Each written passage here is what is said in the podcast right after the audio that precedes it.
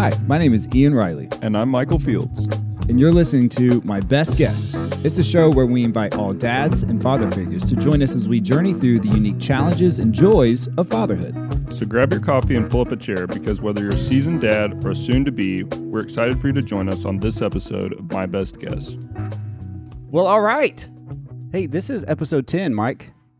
Wow, 10 We, we're in the we're in the double digits. Oh my goodness. And we've got thousands and thousands of listeners. Thank you guys out there for So tuning in. you. So many li- actually there's like Don't maybe- even don't maybe, say it. maybe 12. And you 12 are faithful. And they all download like four times Praise God a month, which is great. Praise God for each of you. Okay, so for episode 10, we're excited to bring on our second guest of the show. This is an avid listener, so he knows all of our stats, all of all the the amount of times that we've laughed at something that's not funny. I'm joking. I don't think he says he's listened to one. I don't think he's listened to any of them. This is a uh, a pastor, a father, a kind soul. He was at one point my boss. He did he marry both of us? He married both of us to different to different wives. That's we're, uh, We're yeah. uh, there's a better way to say what we just said. But introducing Pastor Eric Harris. Eric.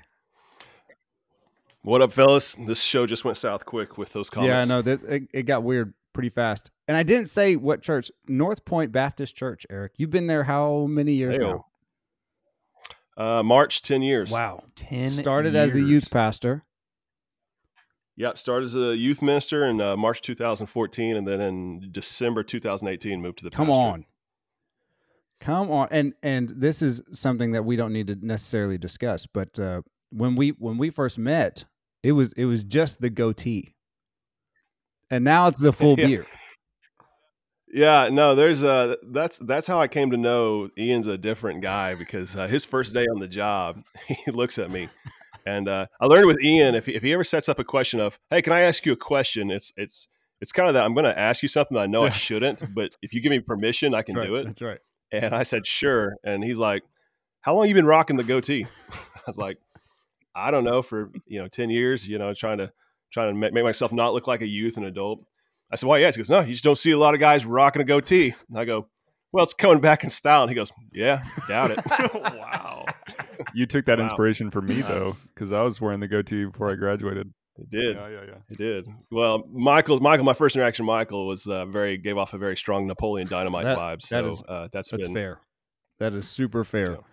Uh, Eric, I'll I I'd like to start with this question because I I too am in uh, in the role of a pastor, and I think there's a lot of naturally there's some weird overlaps. Not weird, but there's there's some overlaps of being a pastor and and being a dad. Everything that we we do as as Christian pastors is we talk about God our Father, you know, and, and learning from Him and and listening to Him and reading His Word and all these things. So, as you you're you're a father, you're a pastor, and how do you see those roles sort of influence each other, if at all? Hmm. Uh, that's a good question. I mean, I'm a father of two girls. I got a 12 year Girl old dads. and a, a nine year old. Girl dads. Um, man, I, I, I, don't know. I think a lot of it is, is you can't let those be two different personalities, two different people. I mean, I think I, I try real hard of what my kids see at church is not different than what they see at home. I think that's where they see uh, hypocrisy, and I think they see a, double thing. And I, I, obviously, I don't know if I come across do well at that, but I very much so try to be authentic and real in front of my kids with them. Uh, talk about my insecurities, my weaknesses, and mistakes, and at the same time at church, I hope I do that same. So. Um, I think that's where I try to do the best Yeah. I can with those two roles. Isn't that interesting? Like the we we have we as in just people we talk about like the leave work at home, you know, and then you come home, and even as a pastor, right? There's there's boundaries there. You have to at some point we do have to leave work and come home. But what you just said, you know, is like I'm the same. I'm going to be the same, and that's also part of like the integrity piece of being a pastor. Of like, no, like you're you sort of you don't clock out. You know, like is that is that hard for you? Did, did that take a long time to to get to, or is that something you're still learning?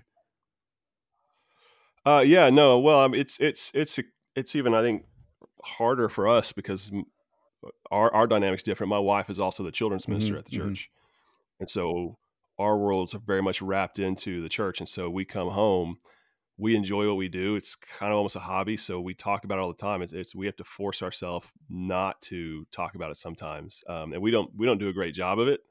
Uh, it's something we're trying to be. We have to intentionally tell ourselves we got to shut this off. Uh, one thing we do well, at least one day a week, we try to strive for is Fridays, where we're both off. Uh, we kind of treat that as our Sabbath, a day where we we don't work, and uh, so we do a lot of intentional things with our family that day. But really try to make sure, okay, let's let's not talk about work, let's not talk about this, let's not disconnect our conversations about God. Let's not talk church business, if Yeah. you will. So it- it's it's hard in that aspect, but at the same time, um, you know, we, we have open candid conversations with my daughters about me working at the church and how they feel about that. Um, you know, and is this is this what they want me doing? And is this going to cause conflict for them? And how, how do they feel about that? Uh, and and it's amazing they they feel they have a role. They, they feel like they're part of the church and they they enjoy Yeah. it. So our our old worship minister Matt Blagg once said, I asked him, I was like, man, how do we how do you navigate having kids in ministry? And he says, well, you can't separate the two. You need, you need to have your kids be a part of what you're doing. You can't treat them as okay, I got my separate life here, separate life here. You, you, you need to find ways to not force them in ministry, but let them be a part of what's going on. Yeah. So, So from just along those same lines, so I'm I'm a I'm a member at North Point, and so I'm part of the congregation. Um, yeah, and and I'm I'm curious what your thoughts are on. I I think as a pastor, just from what I've observed, you guys seem to be under a lot of scrutiny just constantly. There's just you just see people like looking at you, wa- watching the way you're living, watching the way you're doing. I think that's just towards Eric, actually. yeah. Um, and bring it on myself. right. And and like i think that some of that transfers over to like the preacher's kid kind of mentality of like you know I've, okay i've got to i've kind of got to walk the line constantly. How do you give your kids um kind of room to breathe in that? And do you feel that sense of scrutiny? Like do you feel that extending to your family and um and how do you kind of navigate that? Um, man, that's a, good question that we're still navigating through. I, I think. Um, so so I'll, I'll tell you, like, there's a lot of me that doesn't want to be in ministry because I'm extremely paranoid of that. You know, the the preacher's kid, uh, uh, whatever. You know, that stereotype that goes around with them. Um, I I don't want my kids growing up hating God or the church because their dad works there. You know what I mean? And, and so again, we we constantly are having conversations of how, how do you feel about mom and dad working at church? Do you do you enjoy it? Do you feel pressure? Do you feel um, you know? And they're still young. And, I say I say this. I think it's hard. That I don't think they feel that scrutiny yet. I don't think we can have an accurate measurement of that because they're so young. I think that comes probably more in the teenage years. And my daughters, my oldest daughters, are just starting to move into that. Um, but we we've one I'll say this about our church. Our our, our church is we, we haven't felt that, and even my my predecessor, his kids and stuff. I, I didn't see a lot of that where it was people I felt like hold them on a different pedestal. They were just another one of the Yeah. kids. Now, now I'm not. I can't say they didn't feel that, but I didn't see that uh, compared to I've seen at other places before. And our, our church, I think, does a very good job of that. Of just they're just one of the kids. Um, I, I tried. I think when I preach to get up and preach I'm a screw up. I make mistakes and stuff like that. I try not to talk about my kids too much, and if I do, I'm not trying to cast them in a bad light. So it makes them feel paranoid of that. Uh, often, if I tell a story, I'm going to ask them for permission uh, if that's okay and how they feel about it. Um, but I, I'll, I'll say this at the end of the day, and you know maybe my congregants won't really like this, but it's the truth of the matter. Um, we have conversations with our daughters and, and ask them like, how do you feel about mom and dad working at church. And if there's ever a point that we feel like it's causing an issue for them, we have no problem stepping Yeah. away. And we've told him, say, listen, it, it's kind of like this. I I think I'm called to be a pastor. I think I am. I know I'm called to be a Yeah. dad. Wow. I have no doubt about that calling. And, and, and that's and so my dad, being a dad, is my first calling. My pastor is my second calling. So I have no problem sacrificing my second calling for my first Yeah. calling. Uh, and I love the church. I love what I do. But the reality is, is there'll come someday I'll leave, and within two years they'll move on and have a new pastor, and they should. Yeah. Um, my kids are not going to have that. In two years, I'm not going to move on. They're going to have a new dad come in, and so, uh, so we talk to them like we have no problem stepping away from this. We have no problem finding something different to do. But but we're going to be transparent with you. We we follow God. We're going to go to Yeah. church, but we don't have to go to church where dad's the Yeah. boss and preaching and doing that sort of stuff, where your mom's there doing it. And so, by the grace of God, all of our conversation with the kids, I mean, they come back like, no, we love it. And I, I mean, I've literally like, you sure we can, we, we can do something else? And, and, they're like, no, no, we love it. And they can't imagine a, a world not being there right yeah. now. But they're, they're entering the teenage years and, and that may change. But as of right now, that's how we're navigating those sort of things. I, you know, um, something that you, yeah, I thought you always um, have done a good job and still do a good job of is, is being vulnerable. And like, yeah, you're not, putting up a facade of like, okay, when I get up and I and I preach, I am I'm the I'm the pastor who has it together. I know the answers and I I am living an exemplary life. And and to do the same to your kids. I think it's gosh, I don't know. I I it, I would rather be strong in front of Eliza, you know, my daughter, than to be strong in front of 10 people that I'm leading. Like I want Eliza to know that yeah, my dad's strong. He's smart. He's full of integrity. He gets it right. You know, I, I want her to know that. But so, you know, so I, I feel that pressure and I'm, I'm sure you do to an extent, but I think what you've always done a really good job at is just leading with, no, but here's the reality. Like I've, I've failed here and I messed up here. And always, you've always led with just, yeah, like I'm, I'm just a guy, you know, who's trying to be obedient in my season. But do you, I guess, is that, is that hard you know when like you you're, you're talking to your kids and you're like okay i'm about to have a moment of, of vulnerability and say you know hey i, I messed up here i could have done better here um, is it harder to do that in front of your kids than it is to do it on stage you know when you're on the pulpit preaching the word uh no, um, I I think it's easier with my kids because I want them to see uh, just an authentic me. Yeah. You know, I want them to see their dad's faults. I want them to see the mistakes, and so I'm constantly and I want to teach my kids to do that. I don't want to teach them, hey, I'm a perfect dad, makes no mistake. You need to be perfect too. It's like, man, dad, dad was an idiot, and I'm sorry. And I've I've constantly like, hey, I made a mistake.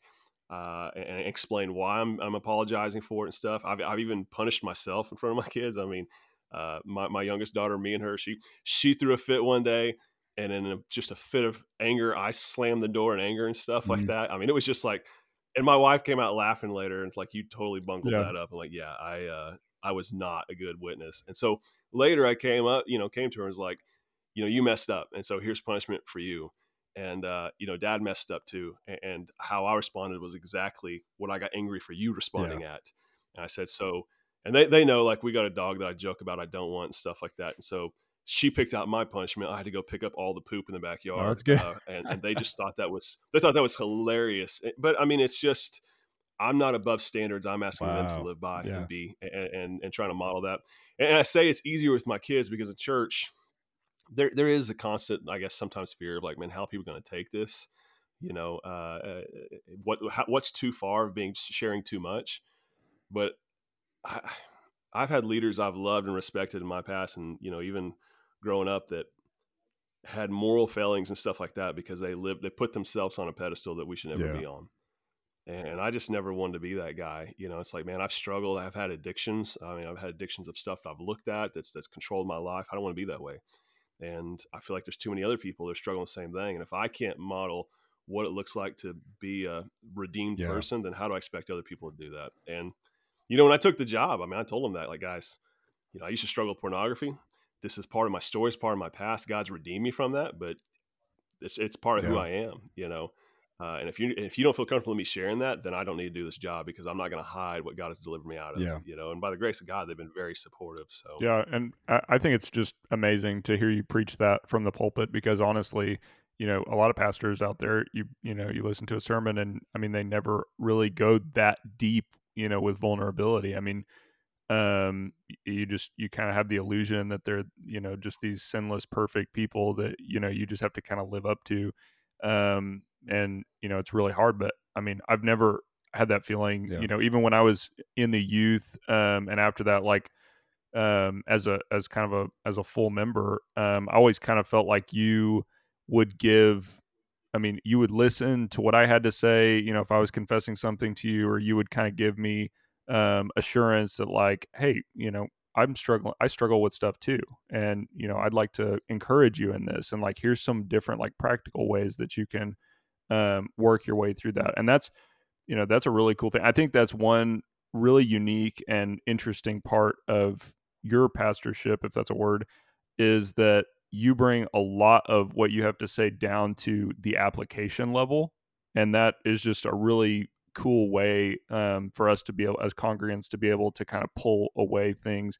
And i think it's the same thing for kids like kids need applicable like you know on the ground like okay what do i do though? And how do i apply that? Like they don't need these kind of like high pie in the sky ideals all the time. What they need is like actual practical like application. And so um i want to ask a little bit about so you know it sounds like you're i mean it sounds like and i think you are a very intentional dad. I've seen you kind of you know talk about these things and work through these things in real time as a you know our relationship has progressed over the years.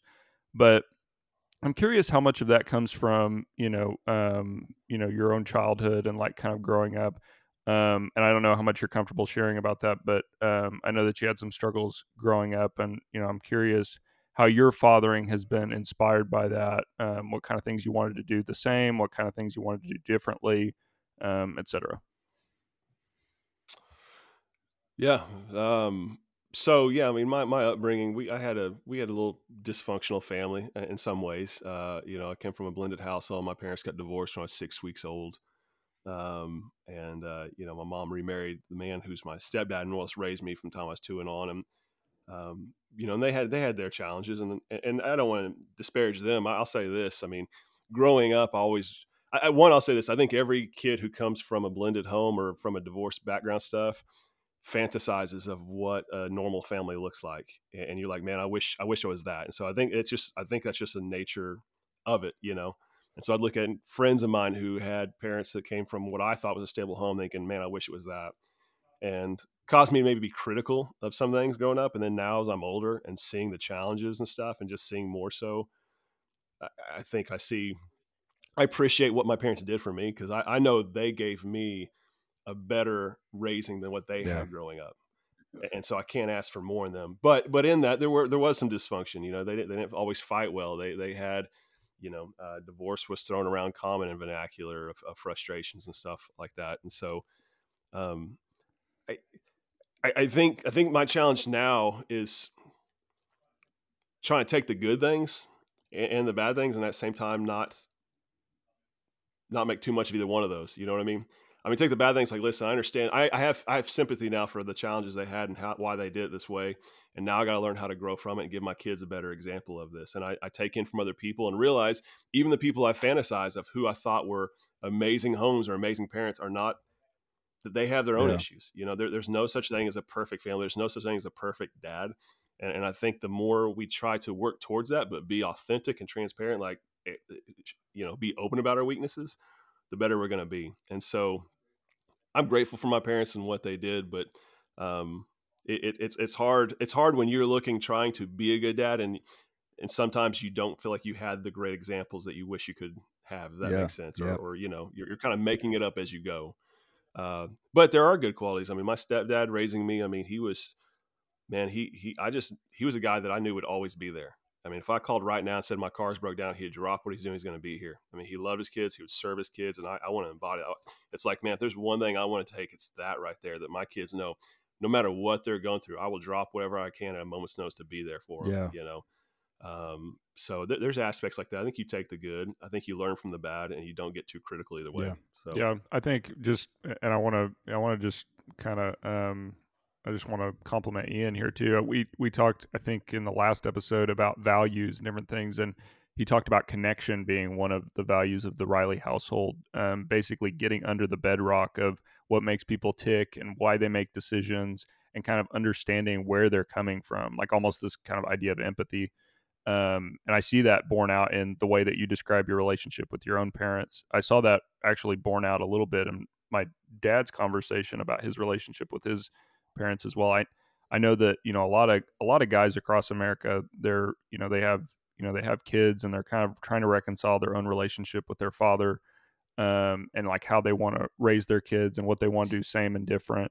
And I think one critical way um, that's useful in doing that, it seems like from the people I'm observing um, who have had to wrestle through that, is to get to a place of peace and understanding of you know i didn't have a perfect upbringing i didn't have a perfect father growing up but i can appreciate the things that he did right and I can appreciate the things that you know he tried to do right that maybe didn't turn out well but i can understand where he came from and why he made those decisions and with that understanding i can bring that forward into my own fathering.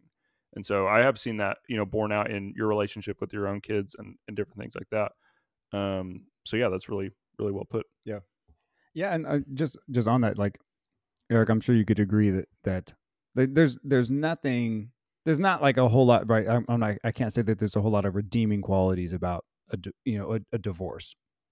But even in your own story you know like the the beauty coming from the ashes and you're talking about just redeeming grace. Like yeah i'm a sinner but but i'm i'm totally redeemed and made new. And the lord can take what was bad and you know and turn it to good. And i look at my parents divorce and like no i don't look back and say like oh yeah i'm so grateful that they got divorced like it was hard and it was really challenging but that has fueled my motivation, you know, to build a really healthy and strong marriage. And not just on the the the you know what what I believe about marriage. Like that should be enough, you know, but but what also drives me is like I'm not going to put my kids through that through that. I'm not going to put Cass through that. I'm not going to put myself through that because it was really hard for me and like I've seen the other side of it.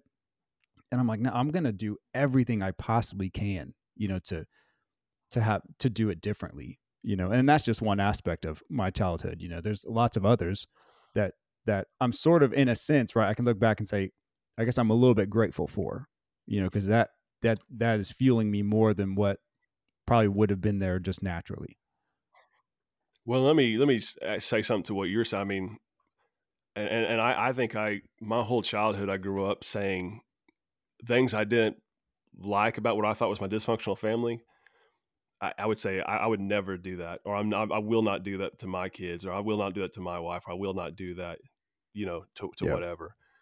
And I think what changed in me is, you know, when I was in college, my freshman year, uh, just a lot of the men that I had looked up to and admired had had some different failings in their life, moral failings and stuff. Um, and a lot of it I realized with them is they, they were putting their guard down, uh, that they had didn't were just completely blinded yeah. to. And, and the realization to me is I look at these guys and I realize they, they never they never said someday like you know I think I'm going to go do this you know like I, I, am gonna you know intentionally just not care yeah. whatever is going to happen. They, they let their guard down, and for me, I came to realize my my outcome wanted to be the same. I never want to do that. I will never do that to my kids and my family. But I had to accept that I was fully capable yes. of doing that. Yes. I had to accept that, man. I'm I'm human. They're human. They make mistakes and I'm flawed. And if I if I don't start intentionally working on things in my life that are because I, I was looking and once I began to learn about their past and stuff, I, I was doing the exact same thing they they were doing that led them to some of the paths they did. And it was that whole thing of like, man, I if I'm not humble and careful in this, I am going to follow that same track. And I found a lot more sympathy for them through that because I realized maybe they went through the same thing. Yeah. Like I'll never do it, and they just let their guard down. Man, here they are where they're at. So uh, I think for me, that was a lot what changes. Saw myself as flawed, saw myself as human, saw myself as vulnerable, and said, listen, I just need to be transparent. I need help. I can't do this. And I need to quit trying to act like I'm a superhero that's going to be the dad of the world and fix yeah. everything. yeah. Know? I'm curious. So, I, there's something that I've been wrestling through recently is, you know, because I have some, you know, I, I have some of my own insecurities about just as a person and like coming into fatherhood, you know, I feel like I'm bringing some of these things to bear as a father and you know it's not like i'm teaching anything really you know articulated or anything like that to my four month old but i'm just kind of like mulling things over and something i've been considering is you know um i'm wor- i'm a little bit worried that i'm going to bring those insecurities and i'm going to try to expect more out of my daughter than I expect out of, or I guess I'm going to expect more out of her because I wish it were like that in my life. Like, mm-hmm. I wish that I was capable of certain things, or I wish that I were different in certain ways. And I want to kind of project that onto my daughter. And I can kind of feel some of that coming along um, just in these in these first few months of her life. Um, I'd like to combat that, but I'm curious if you've ever felt that way too, of like you know um, having some of your own insecurities coming across and then kind of feeling like um oh my daughters need to be this way or that way instead of really understanding what they're capable of what their capacity is like how do you walk that line does that make sense um yeah kind of i think i mean it's it's I, I don't know. I mean, I, I think with my kids, I just keep a constant dialogue with them. I, well, it's, it's hard. I mean, I say this at a young age, there's not a lot of dialogue. right. right. I mean, I mean, well, there's a like, lot of dialogue. I just don't understand what's being yeah, said. Yeah. it doesn't mean anything. Yeah. Well, I mean, so so here's the thing. I mean, uh, th- there's a guy named Reggie Joiner who's with uh, Orange Institute, or now it might be Rethink, whatever. But he, he talks about you know when your kids are young, you you have a hot, very high influence of authority, right? What you say is go. You're the boss. And, and so from little age all the way, like you, are going to control their life a little bit. You're going to tell them what to do. It's a little bit of you're the boss intimidation, and, and, it's on two separate planes. So so that's it. And then on the other side of it, you have a very low coaching. You can you can try to talk to them. You can try to encourage. That ain't you know what I mean. Like they're just yeah. not at the age they can do that. As they grow older, around the age 12, 13, those two those two planes begin to come and merge and, and, and swap spots to where now now when they're like my daughter's 12 years old she's at the access where i still have a decent amount of authority but i'm also now just as much mm-hmm. coaching mm-hmm. and i'm trying to navigate that world well and as she gets older i have a low authority i can say what i want but she's going to do what she wants at the end of the day in some ways and i'm trying the best i can just to be that coach yeah. and that influence in her life and hopefully send her off in adulthood to where now you know you guys with your dads where they really have no authority of you but yet you're going to them every once in a while saying how do you do this how do you handle this and, and so I, at a young age, it's it's there's a lot more of they're going to model what you do rather than what you say and stuff like mm-hmm. that. And you you you you kind of earn the right to when you get to the coaching phase, they're going to model now what you say and not just what you yeah. do. Right? They're going to listen to you because they've seen it play true in your life. They're going to see it. You know what they see. You know, and we we often do it backwards. What I say is king. You know what I what I what I teach is king. You know whatever than what I do, and we got to flip the script on that. I think. And so I don't know if I'm necessarily answering your question in this. When it comes to, to my daughters, I mean, at a young age, it's hard to do that. Now, now that we're at the age that we can talk, so the insecurities I have, I, I'm just kind of vulnerable about this. Hey, when I was your age, I struggled with this. I'm dealing with, you know, how, how are you dealing with this? I, you know, I find myself and really trying not to push it, you know? So I think we're having a lot of coaching conversations now with my kids. And that's, that's where my point of parenting is different from y'all's yeah. right now. I think in some sense, if that makes yeah, sense. Yeah, it sounds like what you're saying is coaching is more, so when they're really little, you kind of you have this you have literal power, you have authority in the household in a in a sense that like you're going to do what I say, you're going to be the person that I tell you to be, you're going to pick up your toys, you're going to do this, you're going to do that, and then as they get older, you kind of go into this coaching phase where you have influence um, with your kids because you've earned that right over a period of time by being you know helpful to them and, and kind of leading them in the way they need to go. Um, and then is that, do you think that's the point where you get, you know, you kind of just start to allow them to kind of be their own person and kind of, um, kind of go out into the world and make their own mark? Cause I think that like for me, I mean, I have some, you know, insecurities about like the way that I communicate or the way that I carry myself and things like that. And I just I worry that some I worry that I'm going to impress those things upon my kids and then I'm going to want them to be different in those aspects better than I was. And I'm, you know, I'm all, I'm worried because I have seen like other parents they they seem to pressure their kids to the point that they kind of break and they just reject all of that and they say I don't want to do that. So how do you I guess that's what I I was kind of asking. I think you answered the question in that you know, you really just get to know your kid and let them be who they are but also kind of walk them through your own life and tell them, you know, kind of the wisdom that you've learned over the years.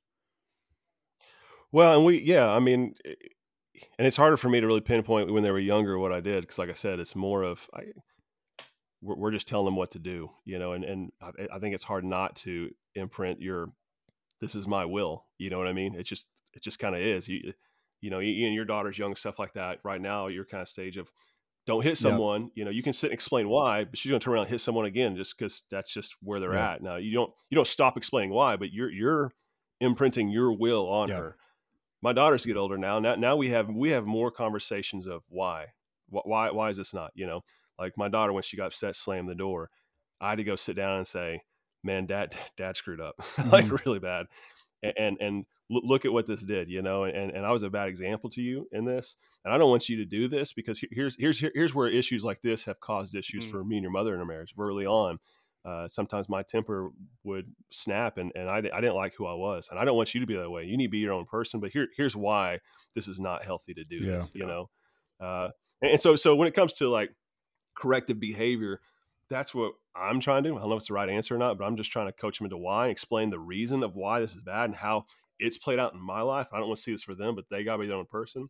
But even more so, if stuff they want to do, we same sort of thing. Like, listen, I want you to go to church. I want you to love God, but I want you to make your own decision. Yeah. And I want you to know if you come some point and you choose not to follow God, I'm, I'm gonna be honest with you, it's gonna break my heart, but I'm still gonna love you. And I want you to don't please don't do this just because mom and dad want yeah. you to do it. Yeah. You know what I mean? And so we're constantly, you know, my, my oldest daughter at one point got into basketball. I mean, I, I'm a big basketball junkie, love it. But if you don't want to do basketball, that's great. If you do it, I, we'd have a great time. But we're going to bond still in yeah. other ways. So don't feel like you have to do this. Mm. Um, and so, I mean, that's how I see myself come across. You might ask my daughters, and they'll tell you sure, something completely sure. different. So maybe you need. We're gonna have, yeah, like, we're gonna have them on the podcast. Yeah, we'll interview them. Yeah. yeah. yeah. Let me let me give you all the reasons my dad's terrible. Yeah. Uh, how um how do you go about just with all that you know because you, you're talking about how it's very um discipline, not discipline, but you know, but like, yeah, like what you say goes kind of thing. And then transitioning into coaching. But in the middle of all that, like you said, they're, they're seeing what you do and they're learning from that.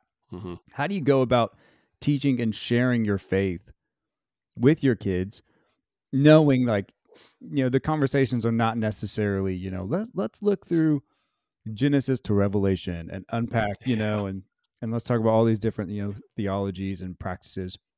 But do yeah. you have like rituals that you kind of use throughout the week? I know you guys go to church together, but anything else in there that you're like, here's why we do this, here's how this, you know, correlates to just the, the Christian faith and how we practice it, or you know, how how how do you go about teaching and sharing your faith with your kids? Yeah, so I mean, so I think what you're asking me is kind of like discipling my kids. What does that look like a little bit yeah. at home and stuff? Um, early yeah, I guess on, I could ask again, that, Eric. Thanks. No, no, no. Whenever, I'm just, I'm just whenever you want to interview sure us, I'm about to answer. no, no. Uh, yeah, no. I, I, I think, I think when I'm again, my, my parents are great people. I would not be Christian had they not took me to church. But you know, we, we didn't have a whole lot of God conversations yeah, at home. Yeah. You know what I mean? And so growing up, I didn't have necessarily this example. And my, my dad didn't start walking with the Lord till much later in life and stuff. So you know eh, that example was not there for me a lot. So so going in when I had kids, I think I struggled a lot with what does that look like. I mean, I thought we need to have a Bible study and you have kids. I mean, I, I, did all sorts of research and stuff. And every time I did something like that, it felt extremely unnatural. And, and some people may do that, and I think you know I'm very big in the coaching mindset of here's what I did and worked for me. You take the principles, but your life may look different. You know, uh, but for me, I kind of come to find that it, has got to come more natural in the flow of life. Yeah we're not going to sit down and force all right we're having tuesday bible study at five o'clock get your bibles out this is what we're going to do you know um, it, it, just came more of we we looked for windows of opportunity of every day living out our faith and when opportunities came up we talk about it um, there's a passage not trying to alter. come on jesus come on, into pastor. it hey you know pastor uh, Deuteronomy 6 4 uh, is a famous passage. It says this says, Listen, Israel, the Lord our God, the Lord is one. It says, Love the Lord God with all your heart, with all your soul, with all your strength. He says, These words I am giving you today are to be in your heart. Repeat them to your children. Talk to them about them when you sit in your house, when you walk along the road, when you lie down, when you get up. Bind them as a sign on your hand and let them be a symbol and on your forehead. Write them on the door, post them on your house and your city gates. I mean, to me, and when I read that, that was Eric listen, citing it from his heart. He he had that scripture memorized. he wasn't looking down. Ver- he was not reading verbatim. yeah, verbatim. Uh, it's it's that, that's a passage to me. It's just talking about listen. Your every day is a life. When you see God opportunities, take advantage yeah. of that. Um, you know, when when my family's going through stuff, let's pray. We believe God can do stuff. Um, I remember, for example, uh, when we moved our kids to a new school, that was a hard transition for them. We didn't think it would be, but at a young age, but it was very hard. Lost a lot of their friendships were lost in the move and stuff like that and I remember my girls having trouble, my youngest daughter having trouble. Uh, she she literally cried. She did not want to get off, get out of my truck to go to school. And so we're driving there, and I, I don't know what to do. I'm like literally, it, it's like my hail mary last throw. I'm like, let let's let's pray. Can we just do this? And we're in the car in line. Like, can we just pray that God's going to send someone to you? Can we do that? And she goes, yeah.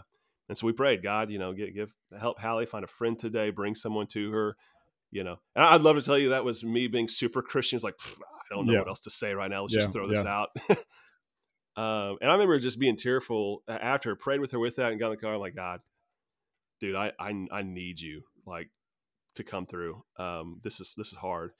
And, and that day, you know, I go pick her up and we get tearful think about it. I'm not an emotional guy. I went to pick her up and she got in the car and she ran in the car and she's like, dad, I met this girl today. She came sat at my wow. table, and man, I just almost started weeping just thinking about it. And I talked to her and I said, do, do, you remember us praying about that this morning?" I was like, "Man, isn't that cool how God works?" And and and it's it's like, man, I don't do that every day. Let's pray for this. Let's pray yeah. for that. But it's like when it's impressed in my heart, don't let those opportunities go yeah. by.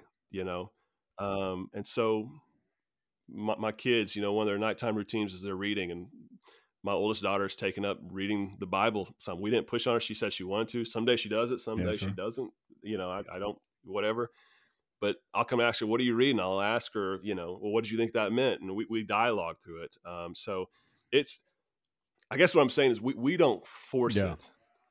But I, I, I gotta I gotta I constantly try to stay in tune of like God, when you give me an opportunity, I'm gonna bring it mm. up whether it be through my confession of my struggles, of, of my sins, of what I've done, whether it be praising what you're doing, whether it be, you know, even even church stuff. Going back to what you asked about pastorate, I mean, one of the things we do, and I learned this from a pastor named Griff Henderson.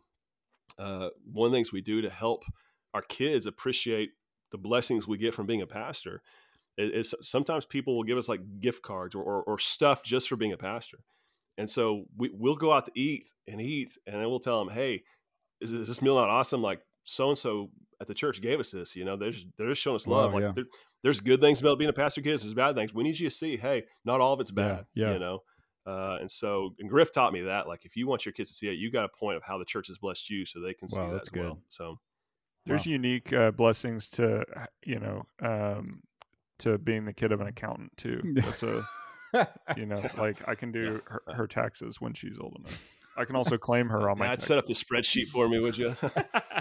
Show me how to work Excel, Dad. Yeah, exactly. I'll show you how to make yeah. a budget. Yeah, we're gonna do that when she's four. That's really the goal right now is to make a budget when she's four. So. Yeah, Dad, how do you work this PC? Yeah, yeah. Um, the Windows and not the Macs. Uh, you ministry people. Um, I am curious. So let's pivot a little bit. I'm curious. Just um, you know, what how is it different? And I, I know you don't have any boys, but I'm curious, what are some unique aspects of raising girls? Like, what are some things that you have had to work through? Like some different kind. I mean, because you're, I mean, you're a, I mean, people who uh, you know aren't are only listening. I mean, and you don't know Eric. I mean, he's a big burly guy. He's a carpenter. He does, you know, he goes what do you go to Bentonville once a year and like ride dirt? I mean, you're like a man's man. He watches people ride mountain bikes. Oh, okay. Yeah. Yeah. My mom, my mom back in the day called it husky, by the way, which is a nice way of saying fat. But yeah, I, I, appreciate it. So what? So what's it like? So what's it like raising? Do you like imbue some of those things, like those hobbies and things, with your girls, or do you? I mean, are you really like? Have you been softened by uh, by having girls?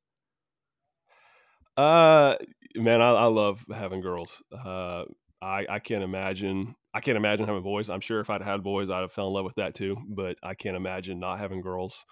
Um, I'm not a super affectionate, uh, emotional guy. I mean, it comes out sometimes, but man, I, I, love from a young age like cuddling with my girls. Yeah. I love spending time with them.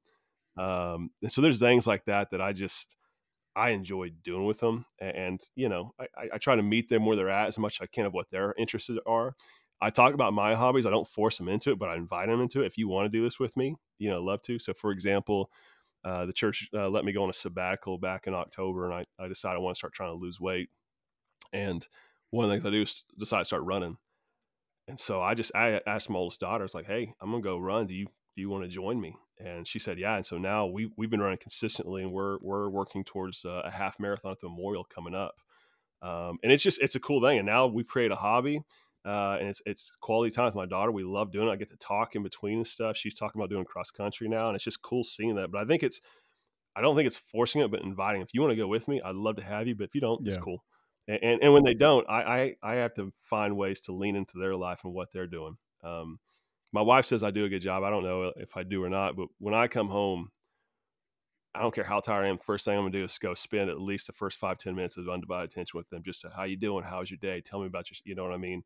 And so it, it's just being with them. So um, there's different things I, I, didn't expect. I still don't understand girls. Uh, I don't understand my wife. Yep. I still don't understand my girls. And so we're navigating stuff, I'm like, what in the heck's going on? I'll, I'll never forget the first experience of that. Like my oldest daughter, she was three or four, and she she came crawled in bed with us sometime in the morning, and I'm just I'm I'm out. I'm just kind of half out sleeping, and she just I wake up, she's just boo hooing, crying next to me. I was like, Addie, like what? What's what's the issue? And she's just like, you won't cuddle with me. I was like, what? like, I didn't even, what are you talking about? You know, and I was like, man, uh, girls are just different than guys. And so yeah. have it to learn their needs and lean into yeah. it. Yeah, yeah. Um, and I think I'll say this one thing I, I'm very excited about it is I, I, I want to my, my wife was a very godly woman, secure in herself growing up. I think her father instilled those things mm-hmm. in her. Um, and I think, and I, I, don't know, I could be wrong, but I think sometimes when fathers don't show the affection, the love, and just be what they're looking for, they, they go and try to find that in other men and boys and, and, boyfriends and stuff like that. And, you know, my goal in life is like, listen, I want to raise my daughters, be affectionate with them, be loving with it, where when they're looking for a, a, a boyfriend, a husband someday, they're not looking to find a need that was missing. They're finding something that's like, listen, my dad set a good example, and I want someone that's going to live up to the standard. Yeah. You know, and so for me, that's a goal in life I want to have in that. So, mm. what? How do you just on that like? And again, like I don't, I don't know if if I I totally agree. Well, before I ask my question, I'm going to get to it, but let me just echo some of that. Is like one of my favorite things to do is is Eliza will come running into the kit just wherever I'm at, the kitchen, our room, whatever but I know whenever she runs in there and she's saying, like, I'm wearing yellow or I'm wearing purple or look, I have bluey on my shirt. What she's wanting from me is is for me to react to what she's wearing and say she's beautiful, mm-hmm. you know, and like, oh, this is so pretty and whatever. And it is like my favorite thing now. You know, whenever she comes sprinting yeah. in wherever I'm at and she says, Dad, Dad, I'm wearing yellow. You know, it doesn't matter. It could be filled with, you know, spaghetti sauce all over it but she's showing me that to me because she knows what she's going to get on the other end of that. You know, whenever she's excited about what she's wearing and she's telling me she's going to be told after like you're beautiful. Like that is so pretty. Thank you for sharing, you know what and I seriously I cannot get enough of affirming her and yeah. I don't know, I guess just doing, you know, girly things. You know, like I love su- yeah. supporting her in that way and and and and then the uh, foster kid we have, he's a boy it's just a totally different relationship. Not that I don't say like you're you're looking good, you're handsome, you know, you you look strong. I say that, but but it's a different. You know what I'm saying? Like it it, it just feels. I don't know. I it I feel very softened towards her. You know, in in that moment of like you're beautiful, and there's something about whether it's our culture and it maybe it's only our culture, right? That says you know women you have to be beautiful, or or but but maybe it is there's something something about just the feminine mind you know that that desires to be beautiful and maybe it's not culture maybe it's it's something in that um but i i i love i love telling her that she's beautiful and and, and even at two she seems to be really really blessed by that but the the actual question that i'm trying to say here is is how do you how do you work to empower in your daughter's foster, uh, uh confidence and independence. And and as they're growing up in a culture i think the three of us would agree is feels like there's some some um, burdened expectations on women uh, whether it be in the workplace or being a stay-at-home mom or or certainly how they carry themselves in public and they have to look look a certain way. For all of us sort of and, and michael i we're, we're looking at dads like you who are a bit ahead of us to figure out how do we empower confidence, um, independence in our in our daughters, to, for them to know that they're strong and beautiful and loved and safe before they ever walk out the door. Well, I, I, I think I think it's different from kid to kid, right? I mean, that, and I think you got to be sensitive to each one of your kids and what what they need, you know. Um, but I, I do think I think everyone's looking for affirmation, validation, you know, and security. And they're looking for it in different ways. Boys look at it for in different ways. I mean, they're growing up, dad, am I am I strong? Am I manly? Yeah. Am I am I do you think I'm cool? You know, whatever, you know, sort of stuff. I, am saying that as someone who has no idea because I don't right. have boys. Uh, you, girls girls differently. They're you know, am I am I am I beautiful? Am I valued? Am, am I you know? D- d- does someone love Yeah. me? You know, and, and I think if we don't do that, they're going to find it somewhere else. And there's plenty of places in the world that will tell them that, but it's contingent on certain things. And I think it's I think it's good for us to go. I, I think you're beautiful, but I think you're beautiful because of these things Yeah. too. And, and we we affirm all aspects of their being. Um, and I, I think I think so. With that, for me, I saw when when my daughters were little or younger, it was easier to do because they, they come up almost flat out ask Yeah, for it. Like, yeah. like you said, dad, am I, you know, and I'm not, I, I, I'm not good about giving compliments and, and just being that an encourager, if yeah. you will. Yeah, we Uh, know, we know, Eric. Yeah, I appreciate you guys. Yeah. Just going like it is. Um, it, it's, it's, it was much easier when they're younger because they'd almost ask for it. They, they'd almost flat out tell me I'm beautiful. Hey, you're beautiful, you know, and I find other ways to affirm them and stuff. Um, I'm finding now as my daughters get older, as they're getting more independent, they they don't ask for that, but yet they're still looking for that, and I have to intentionally be intentional Yeah. with that. Um, it- it's kind of like it's kind of like you guys have been married long enough now. When you, when you first are dating, you're oohing Yeah, and all on about your girl, Oh, yeah. right? Golly, man, you look Mhm, hot. You know, I mean, you're just constantly you, you get married, and you may do that for a while, but it's easy to just get, you know, just out of the groove of doing that. You just take it for granted yeah. and, and it- you know what I mean. And it's like you forget to. And even even sometimes my wife will be like, "What do you think of my outfit?" Like, yeah, cool. Yeah. And I'm making missed an opportunity to go. You look good. Yeah. You know, my girls, I'm seeing that I'm having to start do that now, where I'm having to be intentional. Uh, my daughter's constantly fixing her hair. I'm like, man, you, that that looks really good on you. That looks really Yeah. beautiful. And talking about things I, I love about her and, I, and qualities in her. So it's, it, I think you have to affirm the beauty and the things the Yeah. world does, so they know that you see that and validate that. But I think you have to take it a step farther and affirm things the things the worlds are not going to affirm Yeah. her.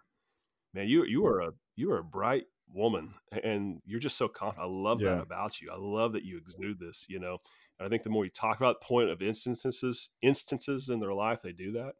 Um, so I don't know Yeah. if that answered your question, but for me, I struggle with that, and I'm constantly telling myself I have to be intentional with this because if I don't, when my girls are getting the age, they're going to find it somewhere else. I'm not going to like where they're going to Yeah. find it. no, know? that's really smart, and and and just and not to be like, not to leave it at, wow, you're you're so kind, that's amazing, but to say, you know, you're so kind, that's amazing, that makes you beautiful. Yeah. You know, like I think, No.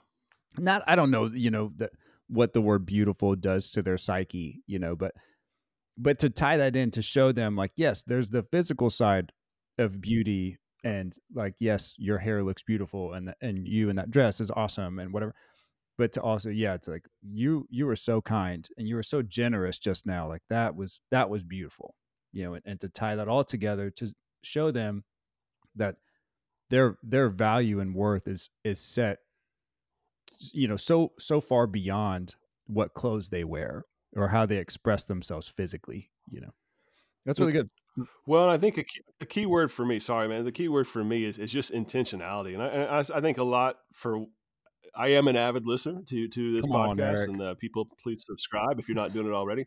Uh, but, but I'll say this, like, I, I think I'm, I, I think what you guys are doing with this podcast and talking is what a lot of guys probably not doing is just, we don't know the answer. We just want to be intentional. And and I think in that, I mean, for every for every dad, it's going to be different. It should be. Your kids are going to be different than mine. Your upbringing is different than mine. But as long as you're trying to be intentional, man, you're gonna. I think you're gonna be Yeah. successful. You know, you're like I, I mean, every way. And, and for me, that's what's with my life. I think I keep trying to come back to when it comes to my walk with God. When it comes to affirming my daughter, it's always got to be on my mind of God. I need to be looking for an opportunity.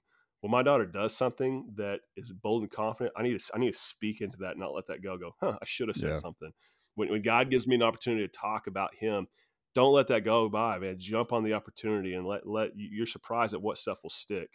Um, you know, I I even have certain habits built in with my daughters. My youngest daughter, Hallie, uh, I, I kind of jokingly like, man, I don't know why why why do I love you so much? And she'll always go, because I'm your daughter. I'm like, nah, it's something more than that. What what is it? And she'll go, because I'm funny. I, I I say jokes. I'm pretty. I'm like, yeah, keep going. You know, I mean, so i- it's it's habits of trying to get her to to see those sort of things. So sorry, Michael. What were you? Well, yeah, I was just gonna say, you know, the thing that I have seen, like between myself and my sister with this growing up, I've seen, I, I think you know, Ian, when you were talking about being like wanting to tell your daughter that she's beautiful, I think it's really just instilling a sense of value. Yeah, and there's yeah, and that and that versus for a boy, like for me, like when my dad told me, "Hey, I love you," like that meant something to me. But when he told me, but when he told me, "I'm proud of you," that meant something different to me. That that meant something like, "Oh wow, you know, I have something to be confident in." My dad has confidence in me. That means I have you know that means i you know i have something to be proud of you know i can actually bring something into the world and be useful. But for girls i think it's a little different in that you know they i mean obviously beauty is something that is a piece of that but i think that value is really what they're looking for is am i valued? Am i valuable? Because Mhm. if you're not valuable you're going to go out and find somebody to tell you that you're valuable right? And people will tell you that in all sorts of different ways. I think beauty is one of those ways but there's other things too like you're valuable because you're empowered you're valuable because you're you know um, you're strong and you're you know you're good at sports and you're good at this and you're good at that like the world will tell you all different kinds of things um, and not none of not all of those are bad like you said eric but uh, and not all of those are good. But there's a different i do think there's a difference between like boys and girls and there's differences between like each kid like you were saying eric and so um and so I, w- I would love to bring that in with my own daughter is to say hey you're valuable and i want to tell you you're valuable in a thousand different ways. Yeah. um and i want to instill that within you and i think one way that you instill that within your kids is just to help them to realize that like they're not just some random number in a universe that was you know that came out of nothing. God created them. They're fearfully and wonderfully made right and that's a different kind of view that's a different kind of value than just oh you're just a, another ball of meat wandering around on planet earth you know um and so yeah i think that's that's those are some really good ideas and i i just love the difference there between you know like leading you know leading and raising boys versus leading and raising girls um, Eric, I want to ask you one more question going back um, further back in the podcast about the difference between calling and emotions. You said that you had been you had felt called to be a pastor. Um, but uh, and you th- you think you're called to be a pastor, you know you're called to be a dad. Um, Yeah. and I'm curious like as far as kids go, how are you thinking about because I'm sure you've shared that story with your kids about how you were called. Like, and and you told me one time you went, you were at Falls Creek and you went down and you didn't really know, you know, what God was calling you to because you're already Christian. And then they told, you know, and then they said maybe it's ministry, you know, and that's kind of was was your testimony as far as going into ministry. With your girls, how are would you encourage them? You know, between like following their calling versus following their passion. What's the difference? How do you navigate that? Well, I personally don't think those are mutually exclusive things. Um, I think they're easily coincide. Um, I, I personally don't think you have to be called to certain aspects of ministry to do. it. I think God can do that. Um, I think so. Again, uh, pull another scripture from my Come old on. noodle right here as I look at my cell phone. Uh, Romans 12, 1 through 2 says this says, Therefore, brothers and sisters, in the view of mercies uh, of God, I urge you to present your bodies as living sacrifices, holy and pleasing to God. Like this is your true worship. Do not be conformed to this age, but be transformed by the renewing of your minds, so you may discern what is the good, pleasing, and perfect will. Uh, In, in, in a nutshell, and this is not me, a, a pastor named uh, Pete Briscoe pre- preached on this. The, the pastor's kind of talking about, listen, we, we freely offer ourselves to God. Say, God, whatever you want with my life, it's yours. Uh, and until that time, I'm going to pursue you. I'm going to do what I know your Bible, what your word says. And, and, and there's freedom in that as long as I live in that to do kind of what I want, uh, to how I best position myself to pursue you. So, so he, he kind of illustrated like this. It, it's kind of like uh, living inside a calling or a will of God is not like a tightrope. And if I take one step, I've fallen off the cliff and ruined everything. Like God's sovereignty is big enough that there's freedom of choice and, and even pursuit of passions and stuff in that. It's more of like a basketball court, you know, using uh, something I'm familiar with, the illustration. There's clear things in scripture where God says that these are out of bounds. You, you can't go here. We, we don't have to Yeah. question those sort of things. Why, why I say I know I'm called to be a dad because scripture makes it clear my expectations to raise my kids. There's no question about that. Those are clear things the Bible has told me. I don't have to question about that. Um, even on the court, you know, there's certain things. Okay, there's fouls, there's certain rules of how to play. But as, as long as I play within that realm, now it's kind of up to me to figure out where am I best positioned to make the biggest a- uh, impact for the kingdom Yeah. of God. I mean, I can be heaving up half court shots, probably not going to be effective, but I'm still playing the game, and every once in a while I'll make Yeah. a bucket. The reality is, if I want to be truly effective, I look at how God is wired me, my passions, my desires, and I'm a big guy, as mm. y'all said, so I'm going to go on the the, bench. post. Oh, I'm yeah. going to make a living down there. I'm going to do that. Yeah, sit on the bench. I'm going to root on my team, bring them a towel and the water when they come up. And, and so is this.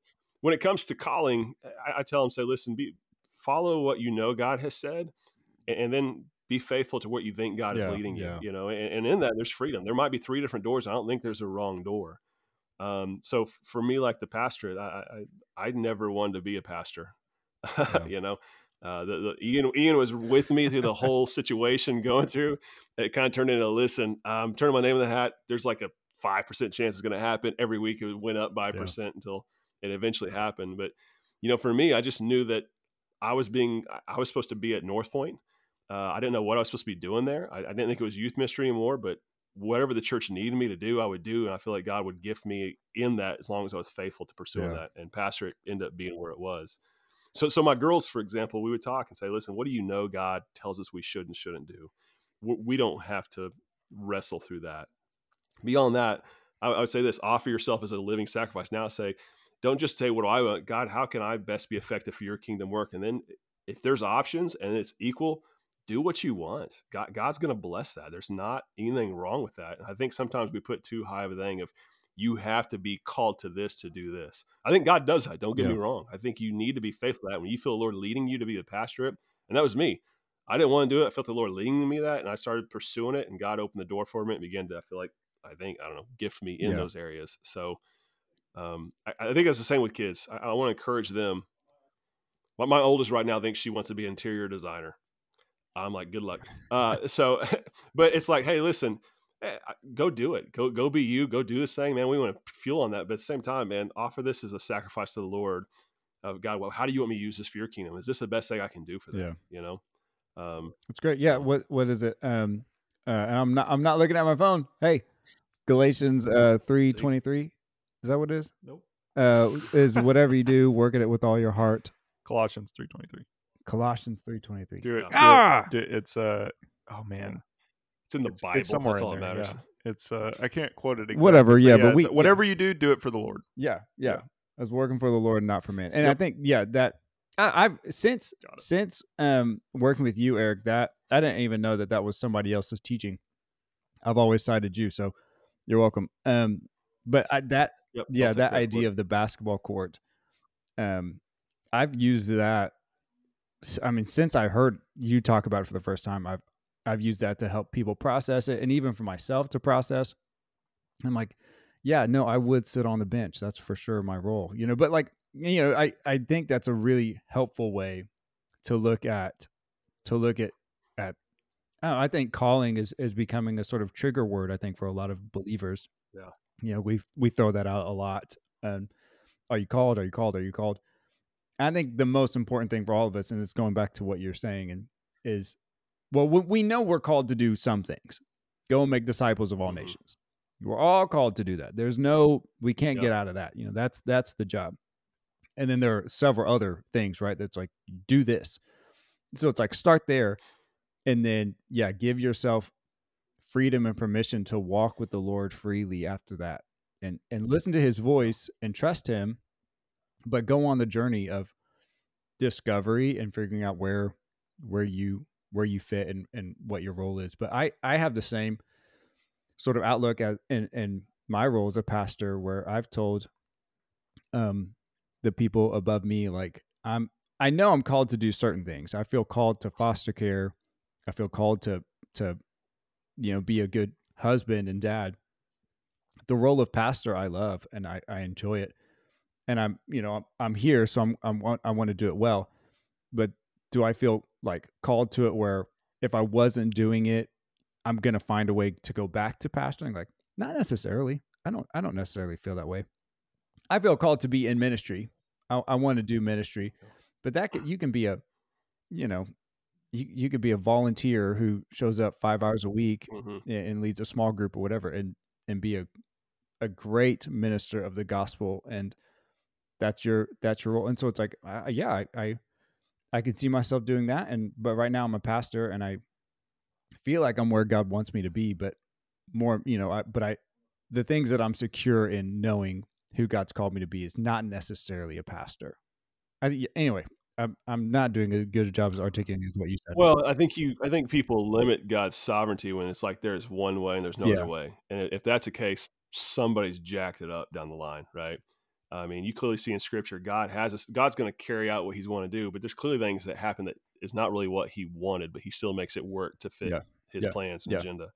I mean, that's Adam and Eve. That was not His agenda for them to fall in sin, but He still had a plan that He was going to execute in spite of their decisions or or part of their decisions. You know, so um, I, I think there's a lot more freedom, and I think God wants. I think God that's part of like God being a father in that sense. I just want to bless you and speak in power to you. What what do you want to do? I want to bless you and find you find joy in the desires. I mean, you love fostering. How can I bless you? And what what avenue would help you to accomplish that? That would help me accomplish my Yeah, at the same yeah, time. yeah. You know, so That's great. Hey, Eric, thank you for being here on the podcast. We really appreciate it. I, I have one last like question for you, and then we'll really wrap things up. Is what is your fatherhood best guess? In other words, you know what what's been like something that you've you've sort of planted your flag in in fatherhood and said like if I had to teach anybody about you know I, I guessed at this and it, it kind of worked you know th- but this principle or value or or methodology of parenting of fatherhood that you're like okay I, I, w- I would give this off to somebody what would what would that be I, I I hope. I mean, by what we've talked about, it's kind of came through. If not, then maybe I'm living in a fantasy world. But for me, th- three things is be intentional, be humble, and be authentic. yeah You know, in every opportunity you can, be, be intentional as you can in situations. You know, and I think intentionality goes a long way. I think be humble. Realize that, man, I, I'm not perfect. I'll make mistakes and, and do that in front of your kids. And then be authentic, I think, is, is a key thing. I think kids see the real you. Uh, good qualities and bad. You know, I I look forward to sharing more with my kids about man the struggles I've had, what that's done in my life, and you're gonna make your own decisions. But I just want to tell you the heartache it caused me, and I just don't want you to do the same Yeah, thing. yeah. You know, um, and so for me, those three things I try to live by, uh, and uh, those are values to me, and I pray my kids have that. Now they may have different values as they get older, but those are the ones that I want to yeah instill in them. yeah That'll be hard to put in a title, but we'll give it a shot. no that's great uh, okay eric do you do you happen to have a dad joke ready to go If not, I have one. i also have one we might do two Oh, we might do three. come on We're just gonna- we're just gonna do like three of them. do you do you have one I- I, I do. It's it's you know they're never good. My, I, I I do They're have dad good. jokes with my kids all the time. That's true. no, they're never good. I mean, I, I am the notorious. You know, my kids like I'm tired, and it's like, oh, nice to meet you, tired. My kids literally. my- I mean, to the point that I'll be like, "Hey, are you tired?" Like, "No, I'm Addie." I'm like, "Okay, no, I'm I'm Yeah, sick of this yeah, now. It's right. not funny anymore." You know, uh, but I've beat it so so much into the, into them. It's not good. But uh, here's one right here. What's worse than finding a worm in your apple? what Finding half a worm. That's terrible. Yeah. Michael, what's yours? What's yours? What's yours? Okay. Mine's a little different. Would it kill the makers of avocados to put a different toy in, toy inside? I've got like 50 wooden balls already. That's, that's so dumb. I think both of those are better than this one. This one's really stupid. I ate a kid's meal at McDonald's today. His mother seemed really angry. Really- it's really it's stupid. really funny if it's your kid. yeah, right. right, yeah, right. Yeah. yeah, they were really they were really. Anyway, Eric, thanks so much for for being here. Um it's it's always so much fun to get to connect with you and and hear from you and um and all your wisdom. So we really appreciate you getting on the show. Yeah, it's great, Eric. Appreciate you being on. Go go ride mountain bikes or whatever it is that you go do. Will do. Appreciate you guys. Keep up the good work. I think you're I think you're on to Yeah, something good here. Thanks. All right, bye. Michael, Yep. what a show. What a show. 10th episode. Uh, listener, thanks so much for being here. And um, if you would, yeah, leave a review, like, subscribe, email us at dadsbestguess at gmail.com. Still don't have any any emails. no, no, we, we have emails. it's just from, you know, subscriptions. all the sponsors, all the sponsors that want to be on the show. That's right. That's right. Yeah. We'd love, we'd love to hear from you if you have any questions or um, even guest suggestions, we'll reach out. Yeah. Matt Damon, we are available. We we we can have you on the show, no problem. Hit, hit me with a yeah. Hit me with any kind of suggestions you have out there because it's got to be better than what we're coming up with. yep. Okay. Uh, you guys take it easy. Thanks for being here. Mm, Bye. See ya.